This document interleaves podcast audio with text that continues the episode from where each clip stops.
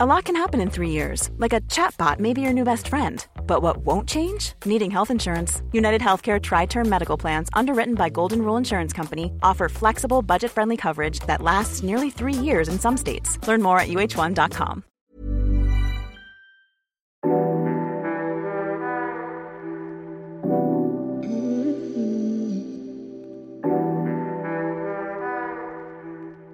Hello there, listeners, and welcome to the Untitled Film Podcast with Callum and Johnny. I'm Johnny.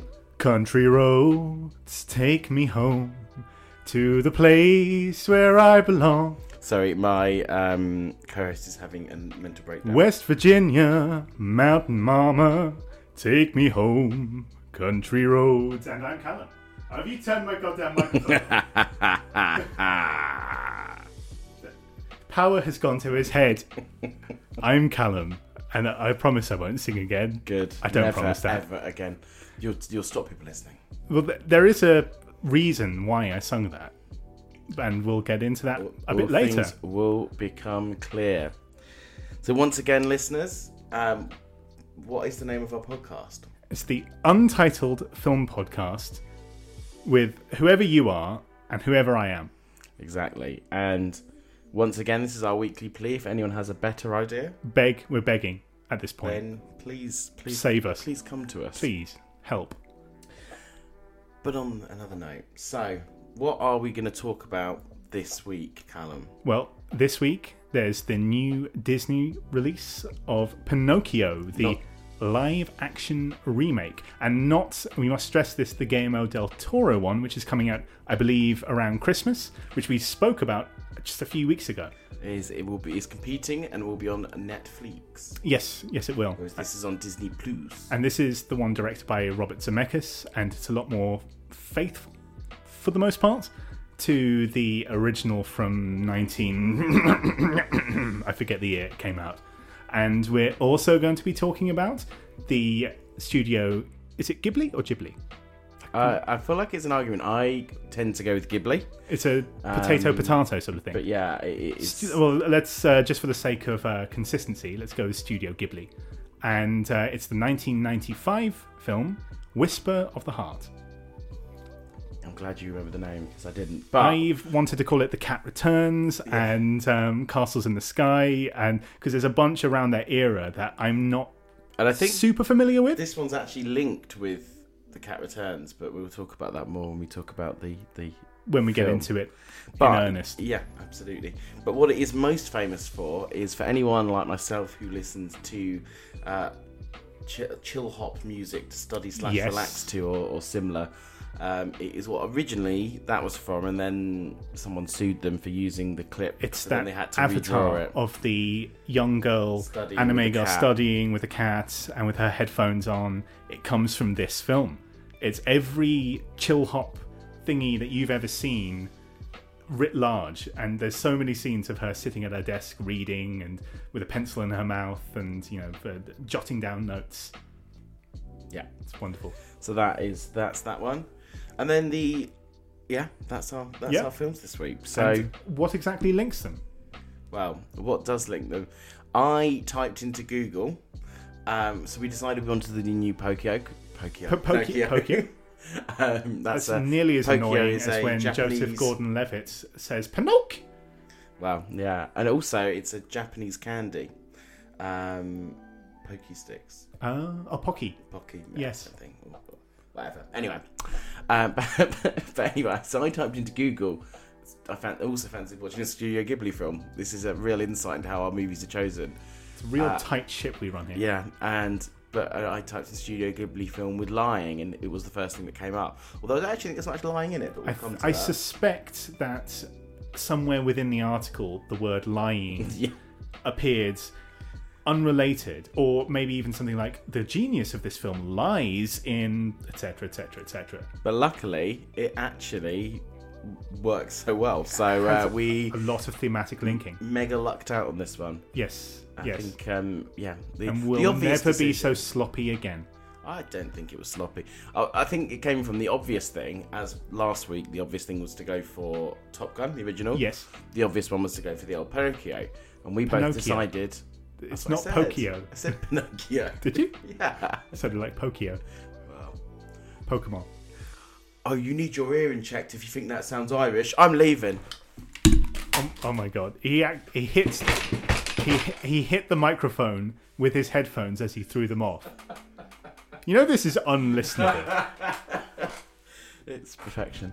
Perfection. Uh, yes. if anyone doesn't know that reference, that is um, uh, what's his name?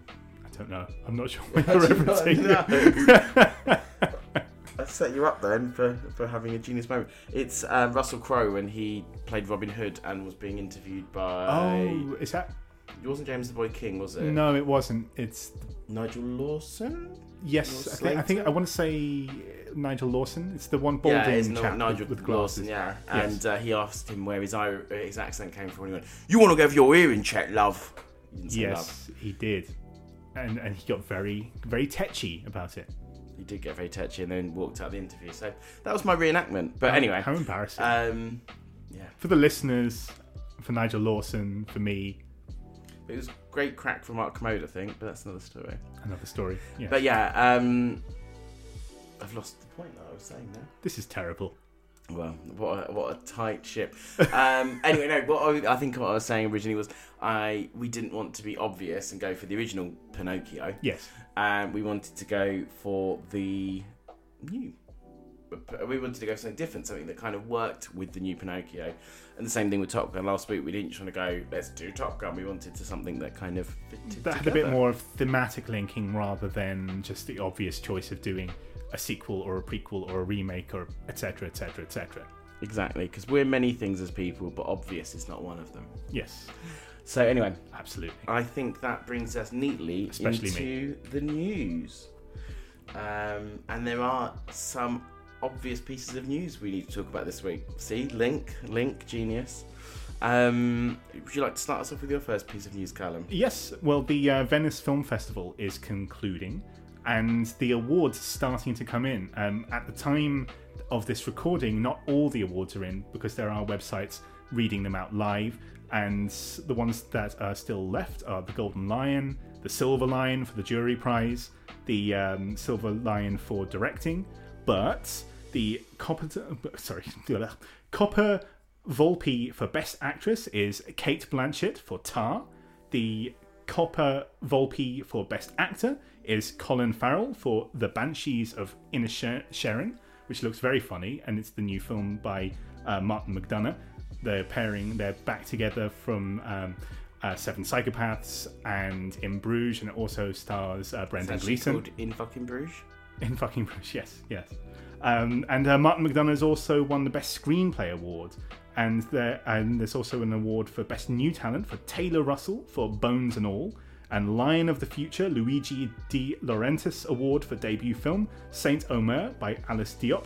So a bunch of cool films. Not included amongst them is that Mesfer film that's being uh, directed by um, um, Olivia Olivia Wilde, um, the one with uh, Florence Pugh, which has this crazy amount of behind the scenes drama going on and crazy amount of things. People are watching it with a microscope at every little thing that happens at the Venice Film Festival. It's gone mad. It's kind of interesting because it had going into the Venice Film Festival quite a lot of buzz, and then Yeah. like, loads of stuff seems to come out about it, and it seems to. It's just didn't like Harry Styles and who else is in it? Oh, Chris Pine. and, Apparently, like, he spat on him.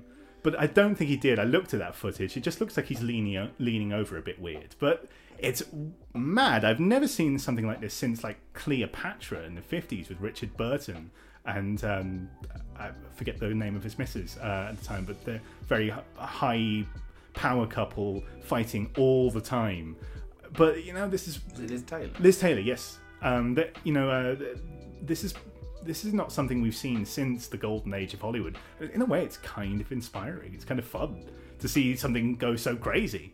Well, probably not for Olivia Wilde, but that's another story. No, let's hope that the film works out. Maybe when maybe when it's out in general release, because what tends to happen at all these festivals is people go bonkers. They Yeah. lose their bloody Cannes minds. as well. Cannes is famous for it. People Yeah. just are like, just they don't make sense anymore. They It just goes mad. completely- Everything goes a bit mad, and then the film comes out, and it's fine. Or i- if it's not a masterpiece or something, it ends up just being okay. And no, nothing will be said about it. People will say, "That film was all right." You know, uh, that tends to happen. But um, yeah, so what is uh, your first piece of news? Well, piece of news number one is there is now a trailer, a teaser trailer, and a kind of release date for Glass Onion, which is the sequel to Knives Out. Or I saw that. That looked very fun. absolutely stellar cast, Mm-hmm. uh, including Dave Bautista. Um, obviously, Daniel Craig reprises his role, and yeah, just loads. You got Ed Hollywood's- Norton in there, Yeah. and uh, he seems to be in of everything at the minute. He does seem to be kind of being cast in a fun way. He used to be. Yeah. He used to have this reputation for being hard work, so he kind of lost. He stopped being cast in things for a while, but now people seem to like him again. But it seems to be set on a boat, a, a, a, either murder mystery or a puzzle solving party.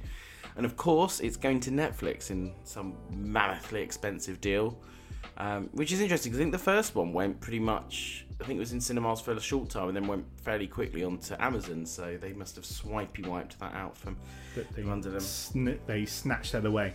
But yeah, no, I very much am excited for this because I love the first one. Although, um, yeah, de Armas not being it's slightly upsetting, but Yes, that's a shame. But she's got a lot of stuff coming. I mean, talking of the Venice Film Festival, she has Blonde with by Andrew Dominik. which I'm so excited for, and it's also going to be on Netflix. Yes, big. It's uh, got a big 16 minute standing ovation. Yeah, that's uh, an exciting one. And there's a couple of other. There was something else, and I can't think what it is now that I was looking forward to that got a premiere at, At the Venice Film Festival. Yeah, and I was quite. Was that. The Whale with Brendan Fraser? Yes, it was, and he got a. Although the, the film itself has had somewhat mixed Somewhat reviews. mixed, People lukewarm. absolutely have been loving him uh, and I'm gave him so a happy. standing ovation. Same, same.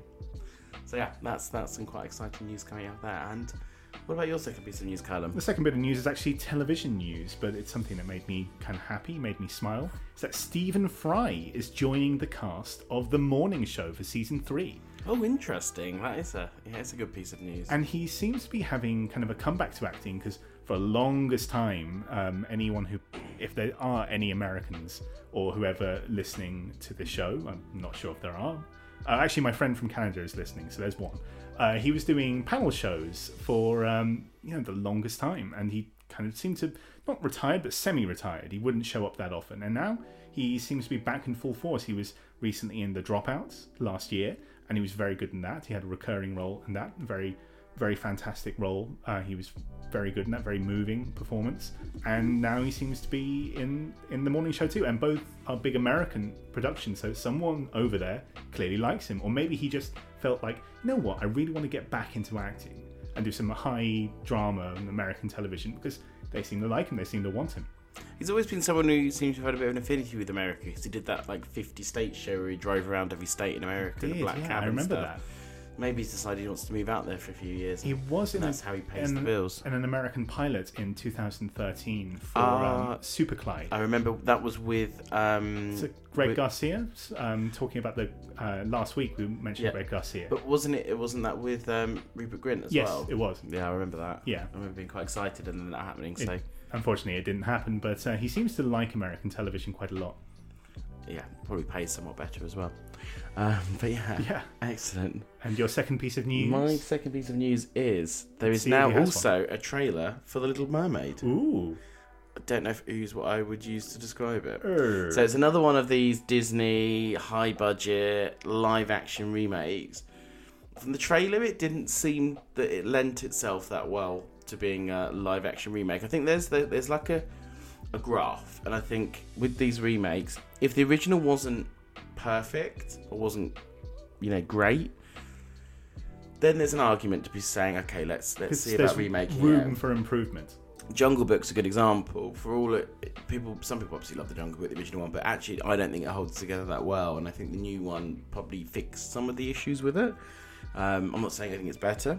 I don't necessarily think it's better, but I think it was you know a fine stab. Uh, and then there's other ones that you look at and you think, well, it's underwater for most of it, and most of the, the other things in it are not human. You just think to yourself, why? Yeah. Except for the money, which is the real reason. That's the obvious reason. Um, and from the trailer, it just CGI, CGI, CGI, CGI, CGI, CGI. Oh, top half of one person. So Funnily enough, I nearly went for this. This was almost going to be what I did, so I'm glad I didn't. yeah, it's quite interesting. It was, uh, yeah, this was my. I keep wanting to call the lead actress because uh, her name is Halle Bailey, and I keep saying want to say Halle either Berry. Haley Bailey or Halle Berry.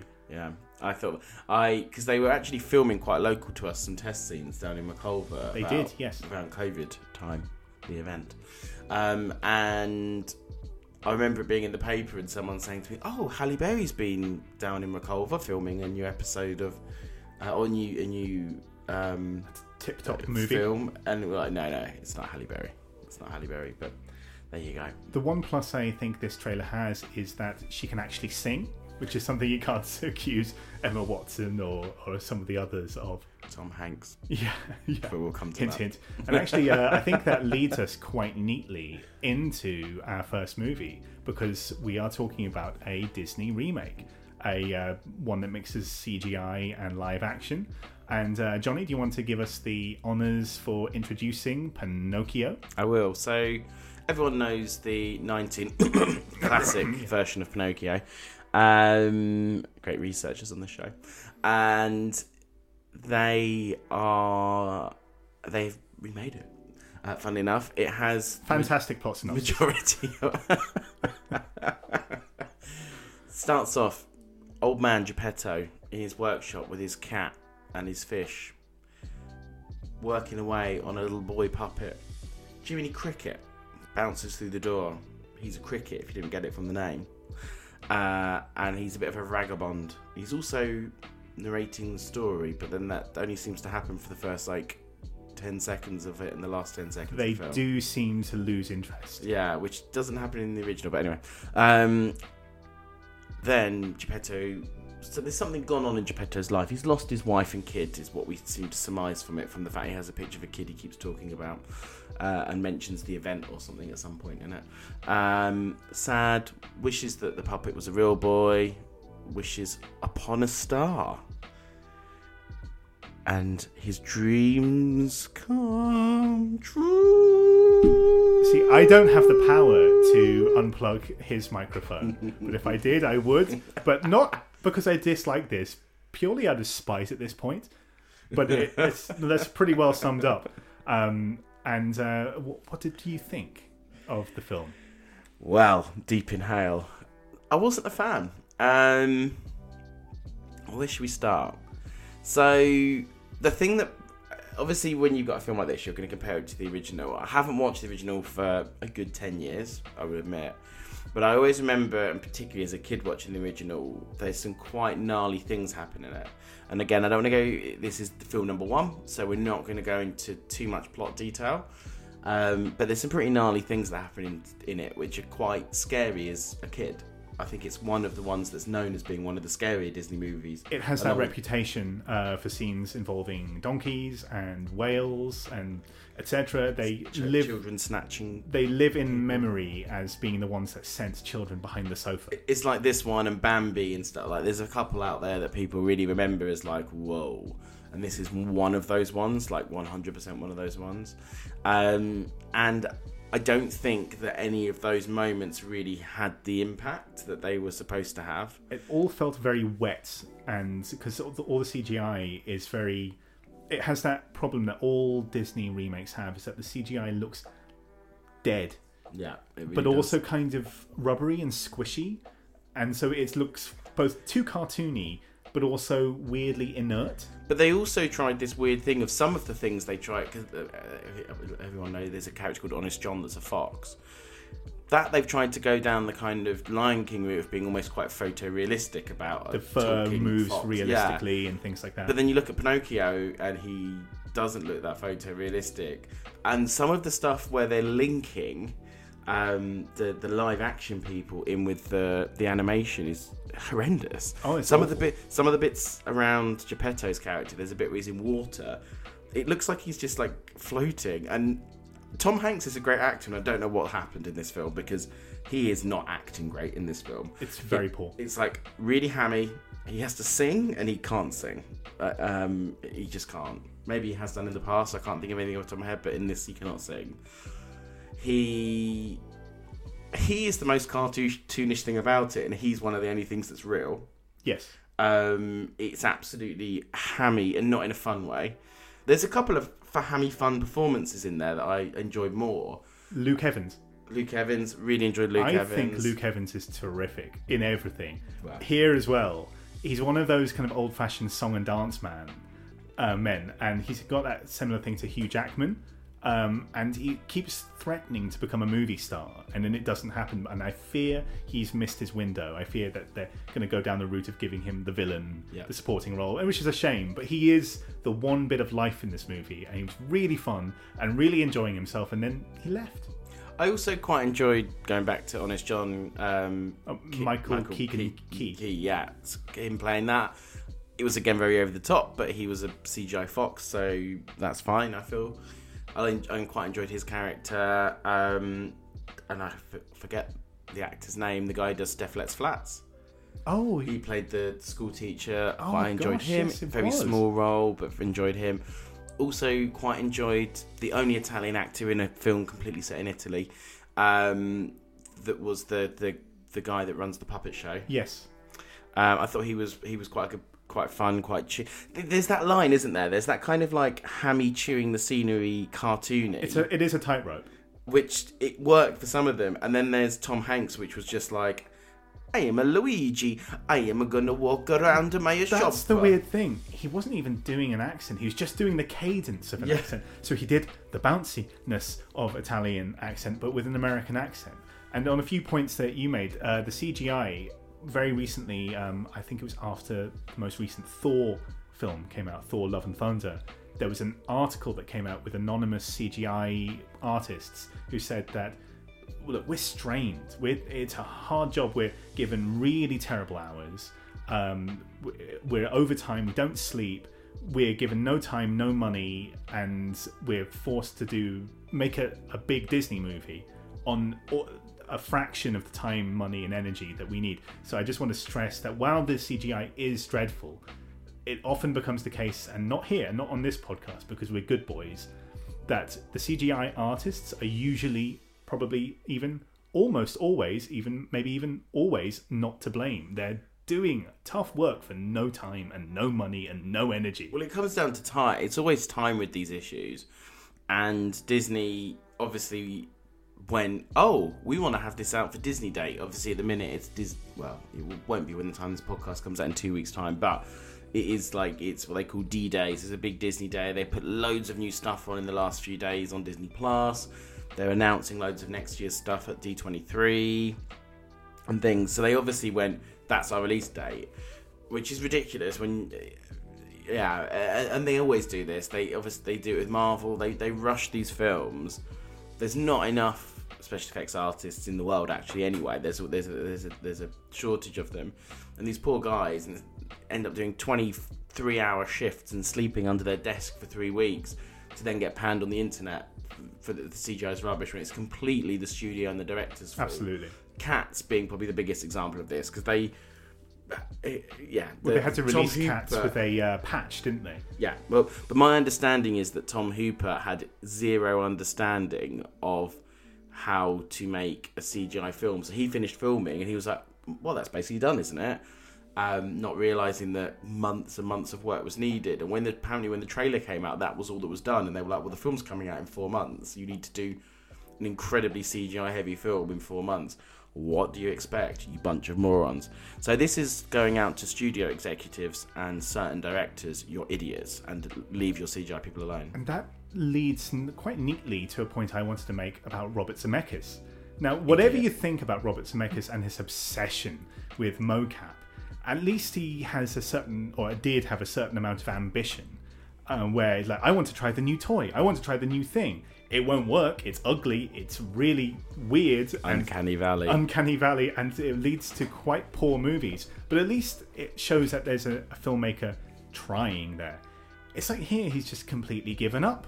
He's completely he's like, I can't be bothered to do this anymore. Let let's just roll out another lazy film. And if there's anyone who should know about CGI and how to treat CGI artists, it's a man who spent the last decade and a half trying to expand the uh, the craft. You know, maybe not to to mixed results, or maybe even quite poor results. But if there's anyone who does have experience in CGI of all things, it's Robert Zemeckis. But maybe it's not him. Maybe it's Disney. Maybe. That I suspect that there is it's quite consistent that, that. In fairness, with some of these live action ones, they've actually done an alright job with the CG. But if uh, Marvel movies are anything to go by, Disney CG is can be pretty poor. She-Hulk at the moment. Yes. Oh my god, the I quality know. of CGI. I know, poor He's- Tatiana Maslany, Yeah. who's so good in that show and always is, but is underserved by that.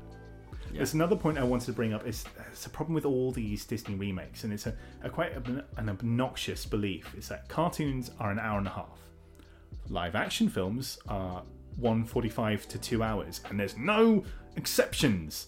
And they uh, figure, and then they have They to put- figure out how to stuff other Yeah. stuff into a movie. But they also managed to do that, but also make it seem rushed. The original Pinocchio felt at a consistent like And that's pace, another. and this was like took ages to get going. that's the. Then when the it got going, there was loads of like it just like you say, it bits went in it went uh, the first I realized I timed it. They don't get out of Geppetto's house after so they set it It's up a good half hour. a good half an hour. Yeah, and then ridiculous. everything happens. It just runs. It it's But then it doesn't, and then it'll slow down for a bit, and then there'll be a bit, and they've added kind of glued bits in that don't really need to be there. They've added new characters that just seem to be there for. just to add a bit of padding. And I'm not going to ruin the ending for everyone, but they've changed the ending, and that's like makes the film would should make the film ten minutes shorter. And there's no because films are all about uh, payoff and release and uh, uh, setting something up in Act One to pay it off in Act Three. They don't do that. They just change the ending. There's there's a, and there's a lot of random bit. Yeah, that that that is the issue with the ending. Is that it would make sense. I actually kind of understand why they've changed the ending, but like you say, it should be built through the way through. And I literally the film it just ended, and I was It like, just what? stops, What? and then the credits roll. Yeah, poorly as well. They're not even very exciting credits. It's like something I could do in, on an iMovie. It's, it's strange. It's, a strange really, film. Yeah, it really, it kind of like it feels like it picks certain things up and then just drops them as well at point. Like there's certain characters in it they literally pick up and just drop, and you never really see them again. Or new characters they've kind of glued in, but they're not glued in very well, and then. Yeah, it doesn't go. In my head, the original one is like such a big movie. This is it's a big world building movie. There's giant whales. There's, you know, The boys turning into donkeys. yeah, on a like crazy island, which I also want to talk about that island because that island was ridiculous. of Pleasure Island. Yeah, but it was just so OT. The whole film was quite understated and almost felt like a TV movie. Then it gets to this island, which is just ridiculous and so over the top compared to the original film. And weirdly, that was at least the part where Luke Evans shared most of his scenes. And he was the interest. Yeah, he was. and fun. it's like, okay, well, he, I can I can do with him. You know, he's all right. Was yeah, I yeah. I don't know. Hey, the whole thing just was a mess. The man needs did better not agent. work. It wasn't. It didn't. The pace. It was tonally all over the place, pacingly all over the place. It missed all the magic from the original, and had a stupid ending. Actually, the ending's not stupid, but it was stupid because it wasn't signposted and built into the movie. It felt like someone in a production meeting. It almost felt like they were like, "Oh, we're like three weeks behind schedule. We could just cut the ending off." It's also just incredibly boring as well. I mean, like you said, there's no magic, there's no joy there, there's nothing there. It's dead. It's, it's it feels like a, a dead product. If we hadn't been doing this podcast, I probably wouldn't have watched it pa- f- past about an hour. If Same, probably. that. Same. I would have given up at some point. Yeah, uh, yeah. It, it really. There's some bones in there of a good film. There's a few good, fun kind of secondary and tertiary performances in there. It's the original. The original one's not a masterpiece, but it it has some really dark moments, and that's what it's kind of remembered for. And it really dropped the ball on those, and it added a load of stuff in that made it quite boring, and it had some pretty terrible lead performances. Oh, we haven't even talked about Joseph Gordon-Levitt as Jimmy Oh, Cricket. yes. What did you think?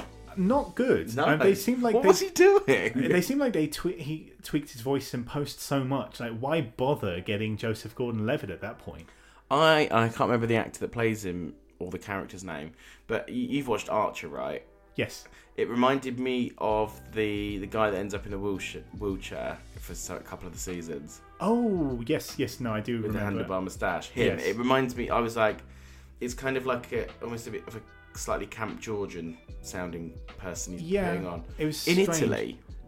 But I know the original one was a little bit like that, and I, I think it's an imitation. it's an an imitation, but an it's imitation. just. But what? Yeah, like you say, why don't you just get an animated person At to that do the point, voice? I mean, if you're what gonna- if it, it oh, if you're going to add so many layers of post production and him doing ah Pinocchio, you're, you're a real you're going to be a real boy, you know, at that point, why why spend the money on Joseph Gordon-Levitt? I honestly had to. I had to check on IMDb who was doing his voice. I thought it was two different other people before. I, I thought. who Tick- did you think? I thought first I thought it might be the actor that did him. I can't remember what the actor's name is. And then I thought it could be um, Sean Hayes. Oh, it could have been. Yeah, yeah, I can I can see that. I can see that linking. That, that was I listened to SmartLess podcast, which you guys should too, but not before you've listened to this one. Don't Um, promote other podcasts on our podcast. having listened to Sean Hayes quite a lot, it kind of made me think of him. So yeah, I literally, and then, and then I still wouldn't have guessed it was Joseph Gordon-Levitt, and I really had to strain hard, and it, it just sounded like, at least do something different. At least do something different, Yes. like our podcast where we pick a different film that maybe doesn't make sense with the other film, but Terrible it's link. fun. Terrible link. Well, I wasn't even trying to link it, but yeah. I mean, the other thing that I wanted to say was I watched the Guillermo del Toro trailer after. I was like, "It's wonderful. I love it that It looks trailer. fun. I actually don't think it's my. I love stop motion, um, which you guys won't know, but I love stop motion. Um, and it's probably not my. I, I like Henry Selick, Henry Selick style more. Is it or Silic? Silic? I thought it was Silic. Oh, maybe it's Silic. Anyway, whoever. Uh, potato, tomato, tomato, tomato. Oh my god. It's been a long week, guys. Um, yeah, and I liked his a lot, uh, but but I I like Henry Selick's stuff Sorry. style wise more, but I still really think the Guillermo one looks great. Just some of the little things they talk about, uh, things that this just glosses over. Like the, the, the it's, it's meant to be quite an emotionally impactful thing. And again, the original wasn't amazing at it, but when you know the original story of Pinocchio, and and Gal- you know what Guillermo's, everyone knows what Guillermo's like. He'll he'll hone in on those things and and will make those things make sense and they've let Ewan McGregor do Ewan McGregor's voice of Jiminy Cricket, which is enjoyable instead of some stupid accents. And it, yeah, it just looks like a really cool mystical world and a different take. Yes. Where this is trying to be the same thing, the same story, redone as live animation, but with loads of random crap added in that's not needed. Well, I think Guillermo's just judging from the trailer has a lot of magic there, and a lot of it reminds me of Amblin films, Steven Spielberg, early Spielberg, like E.T. It has that sort of, you know, wistfulness, and and it makes your heart soar in certain points, like where it says this is a story about imperfect fathers and imperfect sons. I think that is a good hook. That's it. I'm I'm I'm bought. I'm bought and sold. Yeah, exactly. I think, um, yeah. And it, I didn't like it. If you haven't got If you haven't it, guessed, I we did weren't not fans. like it. No, it was a mess. If I was to sum it up, it's a mess. It was boring. It was missing all the magic from the original, and bar a couple of people, most of the acting was terrible, I'd agree with all and the of that. CGI was bad. I'd agree with all of that. Should we uh, key up the second film? I think so, but first we've got a very special message. Exterminate, exterminate. I am a Dalek. Listen to Johnny and Callum's double feature movie podcast, or I will exterminate you. Also, I can fly upstairs now, apparently. And thank you for that special message. Yes, thank you very much, whoever we decide it's going to be. I'm just going to leave in the bit of us talking about A little was peek be. behind the curtain there. Anywho, um, yes. So, film number dos. Yes. Callum, take us away. Tell us a story. well, this is the 1995 Studio Ghibli film Whisper of the Heart. And in true Ghibli fashion, it's a film about children and uh, the ways in which they grow up. Uh, it's about this young girl. She's about 14 or 15 years old, and she keeps getting these books out of the library. And she notices that there's a name of a boy in there, and it keeps showing up in every book that she gets out. It's a um, same boy, same boy all the time. So she goes on a uh, little investigation to try and figure out who this person is. And it leads her to this, and this is where the link with Pinocchio came in quite handy, and it was quite accidental, to an antique shop. And in the antique shop, there is a wooden doll of a cat. And there she meets the kindly elderly man who runs the antique shop. And it turns out that there's this boy that keeps on, you know, bugging her. He's not unkind, he's not cruel, he's not a bully, but he, he keeps making like little comments, little comments all the time. Could this boy and the boy in the who's writing, who's um, taking out the library books before she does, could they be one and the same? Maybe. Could this boy perhaps be the key to her heart, for which she writes the a uh, a story when she learns that uh, he has a dream, he's going to go off and create violins, and he's going to go off to Italy. Ah, another link there, another link there. um, and go to Italy. To I mean, cre- that one's pretty tenuous. it was pretty tenuous to go to uh, Italy to create violins. It's his dream to create violins, and he says that I'm going to go away for two months. I'm going to go to this uh, place where we learn how to make violins. And she says, "Okay, well, I'm going to I'll write you a story when you get back.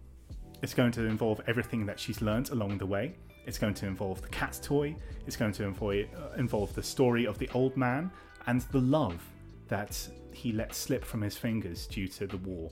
And it's uh, directed by a man named Yoshifumi Kondo. And very tragically, he died only three years after this film was made, and this was his only directorial feature uh, effort. He, he'd made a couple of shorts, and he was an animator across a whole load of Studio Ghibli films. But this was his first shot as a feature director, and very sadly, he passed away in 1998.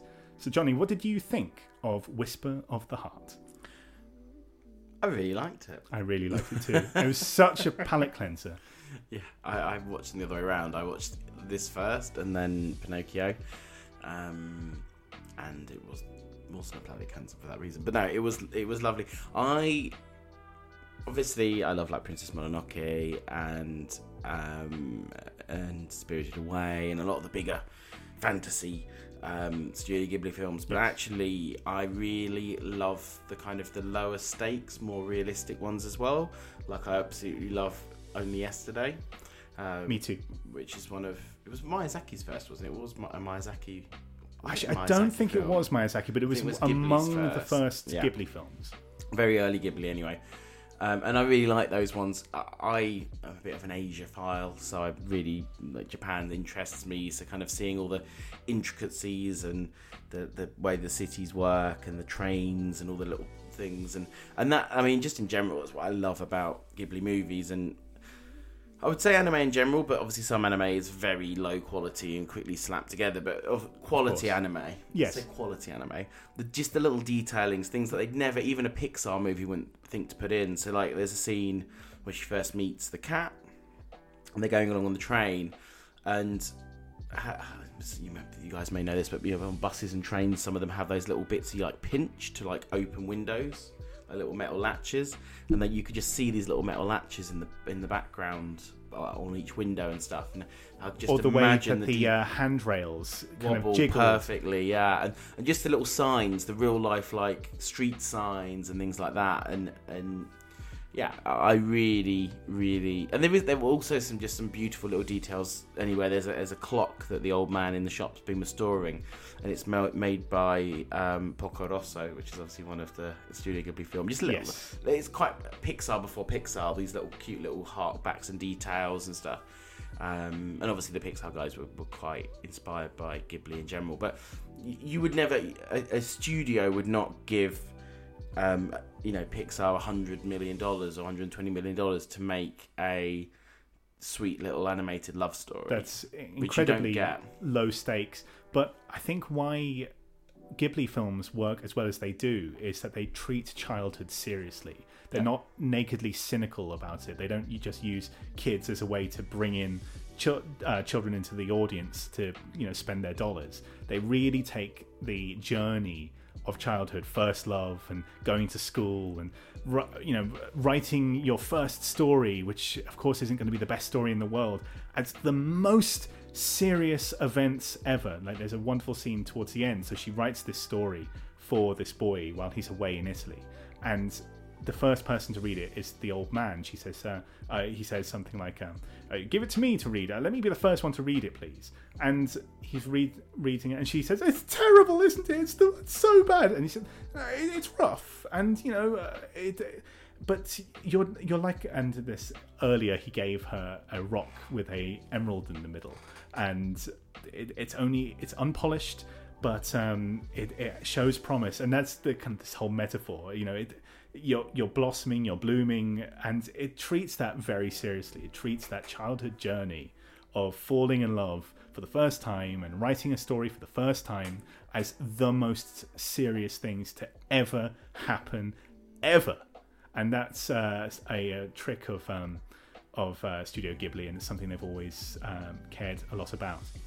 Yeah, I agree, uh, and I think it, from that point of view, it really works. And yeah, I think it, it, there's no cynicism in this film. It's just a nice tale about childhood, and and you don't get that very often. It's got to be about supervillains with big yellow things that make stupid noises, or it's got to be about a talking rat, or it's got to be, you know, all these things. Whereas this is just a, a kind of sweet little story, a little bit of serendipity in there as well with the names and things, which is always quite quite nice. And it's just beautiful. The soundtrack's amazing.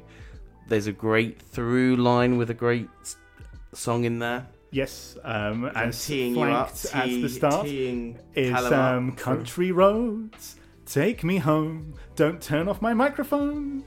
West Virginia, and so throughout the or film, as she likes to sing, concrete roads. Concrete Roads. There's this very funny, kind of quite quite wry uh, criticism, um, as there are in a lot of uh, Miyazaki films, or not um, Miyazaki and Ghibli films. And just to say that uh, Miyazaki wrote the screenplay, the adaptation of this. Uh, something that he cares about a lot is environmentalism. So they have this. Uh, mocking version of country roads take me home because it's so alien to them they say well i've never really known about country ho- roads that take me home so I'm going to rewrite it. The, so the young girl for uh, her friend, she's rewriting the song, rewriting the song for the assembly. Then they're going to sing it the, uh, at some point. She writes "Concrete Roads." Um, yeah, and it's all about how uh, West Tokyo. West Tokyo. Yeah, they're just completely ripping it up, and you, you can imagine Miyazaki having a cheeky little smile at that. Um, it flanks the film. It's the opening credits and the and the ending credits features a cover of Country Roads Take Me Home, um, and it And it's quite an important scene in the middle as well. yes in the middle. And there's a scene where. Um, the young boy with his violins that he's making, he's um, he's saying, "Oh, you know this song," because he keeps on making fun of her. He found the lyrics, the rewritten lyrics that she wrote, and he plays it on the fiddle. She starts singing it, and the old man, and his friends, who are all amateur musicians, they all come in at the right time and play their in, uh, instruments to it, and it's a it's a very lovely scene. It's a again, it's a small stakes thing, you know, but singing in front of someone you fancy, and then suddenly his relatives show up. It's like, oh my god! Uh, you can see she's very tense at that moment, but it's very funny. Which again, always as always with Miyazaki, uh, Miyazaki, sorry, with Ghibli films, fantastically animated in the way that it shows that and the body language and things. It, it, it- without it, it's both very expressive but quite subtle at the same time. That not many much animation does well. Pixar at times can do it well, but outside of that, yeah, um, yeah. The other thing that with the the whole country roads thing, something that I quite like to do these days with um, with Ghibli films is when they're on Netflix, you actually can have the sub and the dub.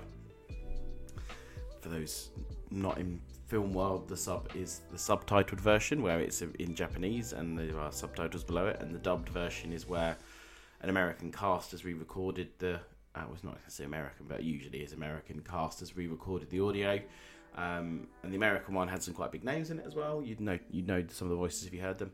But um, I quite like flicking between the two, and there's a reason for this. What used to happen when they re-released them in America was they were like, American audiences they won't listen to. They, they, there's quite a lot of in Ghibli films not times of silence, or there's not music, or there's just foley sounds and things. So they'll add uh, some dialogue from another character that's not on screen at that time. or they will whack on um, like a big orchestral soundtrack or something that's not on the original. But actually, what was quite nice about this one was they I was, that scene in particular. I was flicking between them, and in the, the Japanese version, it's Country Roads, but sung in Japanese. In the other version, in the in the Western version, it's Country Roads sung in English and stuff. So it, it that yeah, it, it doesn't have any of those. It doesn't seem to have that the terrible soundtracking that you would get on some of the Ghibli films. I think it's because um, Ghibli in general tended to be quite safe from a lot of the problems of the uh, of the dubbing. Um, for the most part, they took them quite seriously. They were done by Walt Disney. They weren't all perfect, but I think Miyazaki, who was the head honcho, he's the boss as well as the director of a lot of the movies, he had a lot of oversight. Um, and he he managed to kind of wrestle a few, win, try to win a few battles. Well, actually, uh, yes and no. Um, I don't think they really took them that seriously until after the success of Spirited. Okay, So my understanding, and if you listen to some of the early ones, there's uh, I can't remember who it was now. I think it's any, Every Frame a Painting video about this um, on on YouTube on the YouTubes. That really talks about it, and some of the photo there is, and I can't remember. I think it's not Paco Rosso.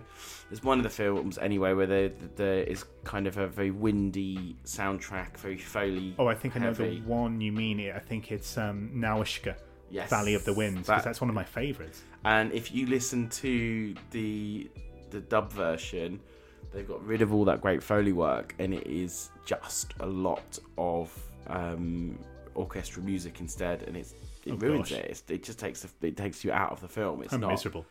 yeah. So it is it's quite an interesting one, but this is one that you I think you would enjoy both with the sub or the dub.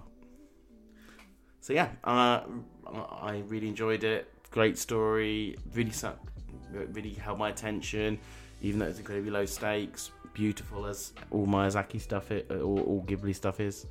Um, yeah, I did think that it was uh, fun to see that. If you have you seen the poster for the film in both the Japanese and the American posters? I haven't. I don't think no. They use that. So uh, she writes this story about this cat, um, and it, that story is the kind of only moment of fantasy when she's reading out the story or when the story is being uh, read out loud.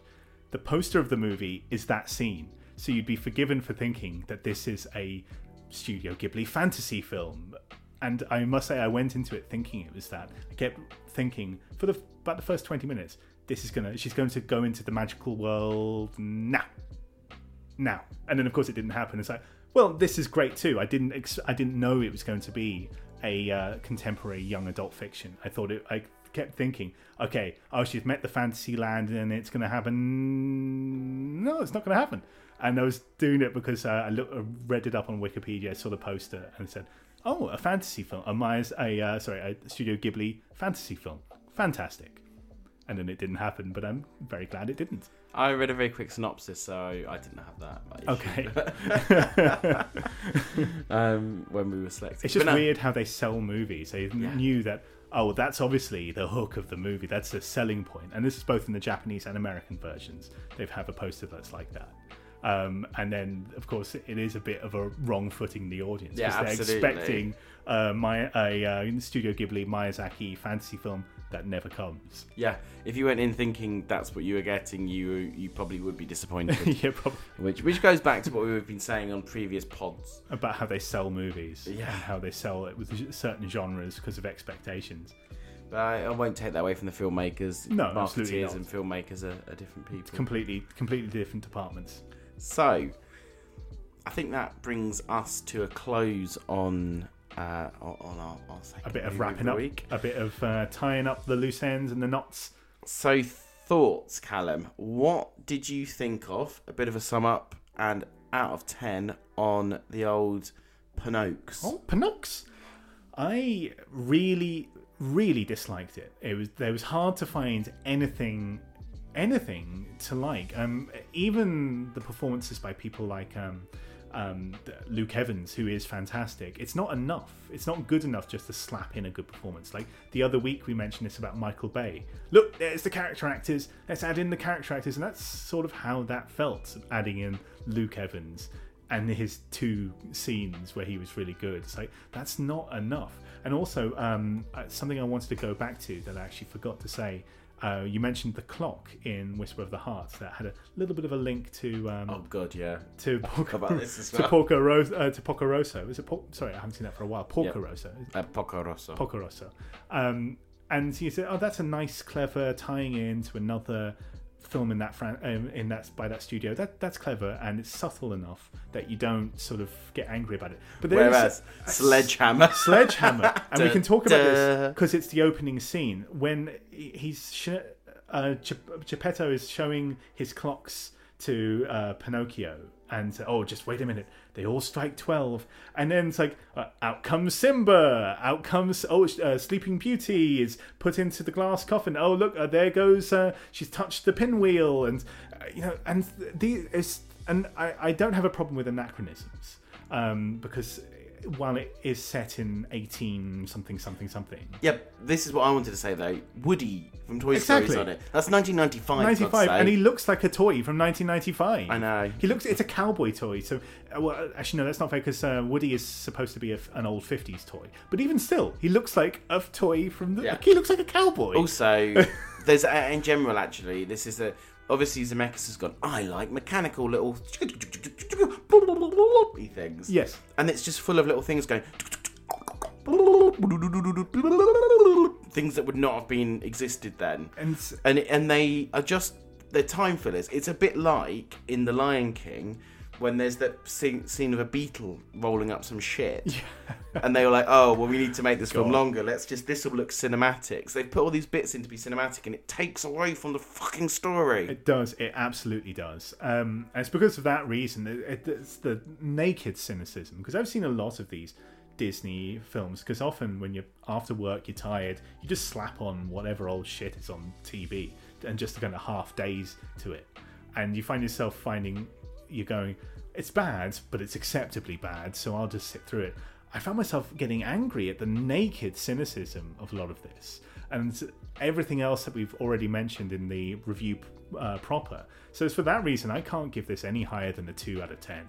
Wow. Yeah, it really annoyed me. It really bugged me, this film. So you can tell that I don't really like it either.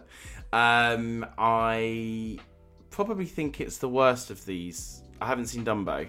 Oh, I have. Um, Uh, again, acceptably bad. Like, it's Yeah. not good, but I can daze through it. This is this is a mess, and I mean to waste Tom Hanks like that as well. Like he, he, he just the way he walks around and stuff. It's just stupid. Everything about it, it's just o- over the top. And then eh, whiplash. So one thing will be over the top, and one thing won't be over the top, and one thing will be cartoony, and one thing will be real life, and blah blah blah. And it's lost all the tonalness. It it it, just is a mess, a mess, but not a good mess, like a boring mess. And why the did they worst have to kind of mess? The, the cat CGI? I know, and the goldfish. And the goldfish. Why have they made the What was the point? goldfish CGI? It do- and the goldfish doesn't even fucking do anything. I, I know it was in the original one, but it was an interesting character in the original one, and there was the whole thing with the cat trying to eat it and stuff. None of that. Anyway, th- it's not. We're not meant to be giving too much away. Um, but I also did not like this film. Um, and I, I probably just because there's a couple of performances that I enjoyed, and there were a couple of things done okay. I was I was tossing up in my head earlier whether to give it a four or a three. And I think I landed on a three because I don't think it's a two star movie equivalent. Okay. Um, so yeah, we've not been haven't too liked kind it. to have it, have not we? been have not been kind at all. And Uh, uh, Whisper of the Heart. what do you think? Whisper of the Heart was just lovely. Um, I have a very high love for Studio Ghibli and has a screenplay by Miyazaki and tragically the only directorial feature effort of this director who did die tragically in 1995. So it's a shame I can't sort of judge more of his work. But if it was anything like this, it suggested like he was going to be a very extremely talented director with lots of things to look forward to, and that's a real tragedy and a real shame. But this film really gets childhood and the magic of storytelling and that kind of feeling, the giddiness of falling in love for the for the first time. I just thought everything about this was wonderful, and I think I'd, I'd be happy to give this a nine out of ten. Wow, yeah, I also really loved it. Thought it was a great story, beautifully animated, amazing soundtrack. Um, something a bit unusual as well. I think it's also obviously I know he doesn't direct it, he wrote it, and it's but it is a Ghibli film, and he's one of the co-founders. Um, Miyazaki used to always have a saying that he thought children should only see one film a year, but it should be an important film. That's And lovely. I think yeah, this was always his saying. And yeah, Miyazaki used to always have that saying, and I truly believe that this is you know it's one of those films. It, it kind of teaches a. It's not even a moral lesson. It just teaches you a lesson about how to grow up, what to look for in life, and you know how to make a decision and be sensible and who to listen to. And uh, yeah, and I think it, it works really well. I think there were a couple. We haven't talked about the flaws really because it's just too nice. I think there are a couple of flaws in it. I think, um, yeah, uh, I think it's not the most exciting one, and I think obviously these films are aimed for children, and I think some children might find it a little boring at times. It might be one of those uh, animated films that's where the uh, adults are going, "Whoa, that were lovely! It were that were lovely," and the children are off playing uh, the PlayStation or the Game Boy Advance or whatever it is they're playing. No, uh, exactly. And I think so. There maybe there's a couple of things around that. So if I'm looking at it through the prism of a family movie, I'm going to give it an eight out of ten. It's still pretty good. That- that's praise. very fair. That's fair. So um, that means that we have given the brand new hundred plus million I think dollar 150 million I read somewhere, but these Disney reports Plus are often exclusive movie um, a two and a half out of ten, which is um, basically a one out of ten, a one out of five. yeah, it is. um, which is pretty bad. And we have given a 23 year old um, Japanese animated movie, probably made for like $10 million. I think it's 27. 27, yeah. What did I say? Please, I said 23. I, I actually meant 27, so uh, no, you are right. I was doing it up in my head. I'm no better. At, I'm terrible at maths, so someone's going to no, correct it's, us. it's 27 because it's. Yeah, it's yeah, it 27. is. It is. Because it's 95, right? Yes, it is. Yeah. 95. Uh, so yes, uh, a 27 year old, probably like 10 or 20 million dollar budget movie. Um, we've given that an eight and a half out of 10. So it goes to show money isn't everything. It was absolutely lovely. And I think that brings this week's podcast to a nice and tidy close. put a nice little bow on the top. And yeah, our advice would be don't touch Pinocchio, the 10 foot barge pole, because you will waste two hours of your life that you'll never, ever, ever get back. And Uh, my advice would be to skip the first five to ten minutes of this podcast, which was unlistenable garbage. Wow. I think that's actually what the listeners come for, and the They- they majority come for the the first five minutes. So, And then they skip the, the rest. but anyway, bye. Bye, country roads, take me home to the place. Hello, this is Johnny from the Johnny and Callum Film Podcast, or whatever it's called. Not even remotely the title. oh my god, my microphone's off again. and I would like to have a uh, small message here to apologise for the singing at the end of the podcast and say please listen again next week. And, and the start. And- at the start. Yeah, exactly. And um, really apologise for this. Listen to how he treats me. And this is me saying goodbye I'll for the strike. both of us because he I'll, I'll go on strike. he shouldn't be allowed near a microphone ever again. Um, I may have replaced him with someone else next week, but we'll see. Thanks a lot. Bye.